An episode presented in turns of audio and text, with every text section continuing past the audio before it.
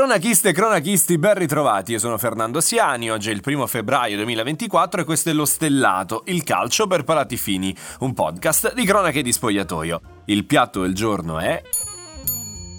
Il calciomercato è una cosa seria.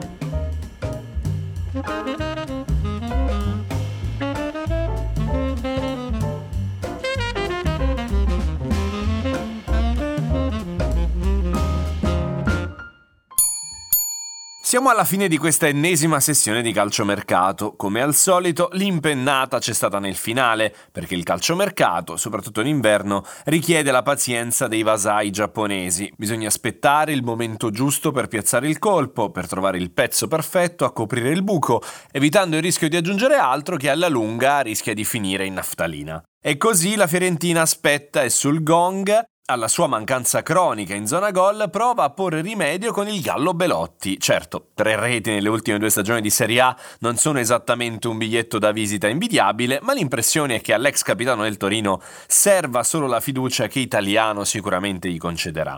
Anche la Roma, con Tiago Pinto di missionario, si muove e prende uno dei giovani più interessanti di tutto il panorama italiano, quel Baldanzi che aumenta le alternative offensive di De Rossi e chissà che non possa diventare tutto estremamente interessante anche in ottica nazionale. E mentre Allegri si perde nei paragoni tra Sinner e Djokovic, la Juventus prende Carlos Alcaraz, centrocampista argentino del Southampton, ma al di là dei nomi delle trattative che si chiudono o meno, vorrei dedicare questa puntata proprio alla figura del giornalista che si occupa di calciomercato. Molto spesso snobbata e vista anche con un pizzico di superiorità dai colleghi che si occupano di altro. In realtà è quanto di più vicino ci sia in questo momento al paese reale. Negli ultimi anni è diventato praticamente un fenomeno di costume. Chi non scrolla e refrescia costantemente la home di X e di Instagram alla ricerca di news su eventuali novità e avanzamenti sul passaggio di un determinato giocatore ad un club?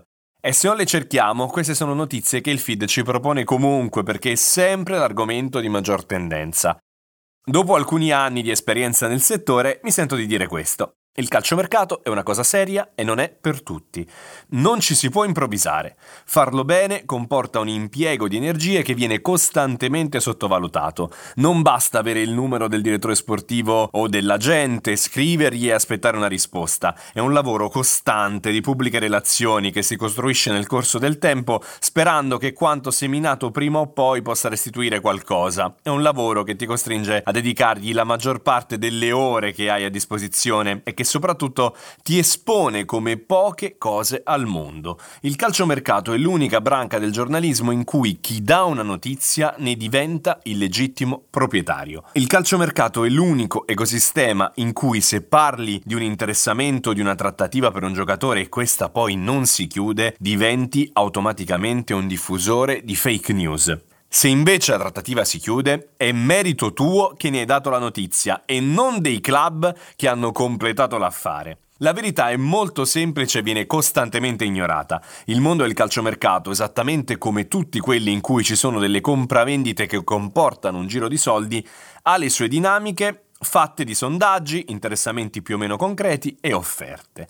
Ma ovviamente tutto può saltare all'improvviso per qualsiasi motivo e non è di sicuro colpa del giornalista che ha scelto di parlarne. Un esempio che posso raccontarvi è quello legato al mancato arrivo di Pepe Ames Rodriguez all'Inter, qualcosa che ancora adesso tormenta Michele Crescitiello. All'epoca, era il 2017, lavoravo nella redazione di Sport Italia e posso assicurarvi che la notizia era certa al 100%.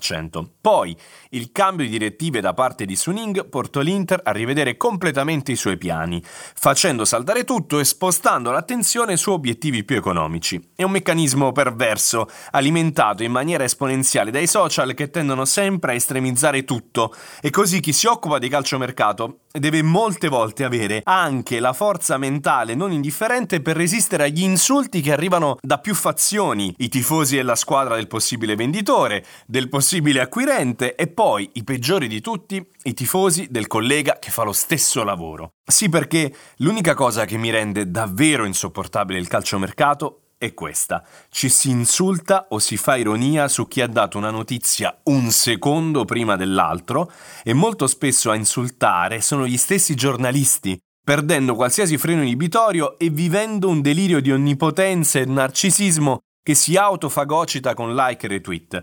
Un senso di miseria simile è davvero difficile da trovare in giro. Però è possibile fare calciomercato anche estraniandosi da tutto questo, lavorando in silenzio e pensando soltanto alla notizia e non a chi può darla prima o dopo di te. Mi viene in mente un nome su tutti, Fabrizio Romano, di cui forse a stento conosciamo la voce, di cui facciamo fatica a ricordare un tweet diverso da una news.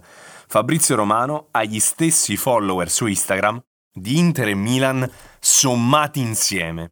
Su X è il profilo con più interazioni al mondo, 4,2 miliardi, più di Elon Musk e di Chiara Ferragni. Perché il calciomercato è davvero una cosa seria, soprattutto per chi si preoccupa solo di raccontarlo.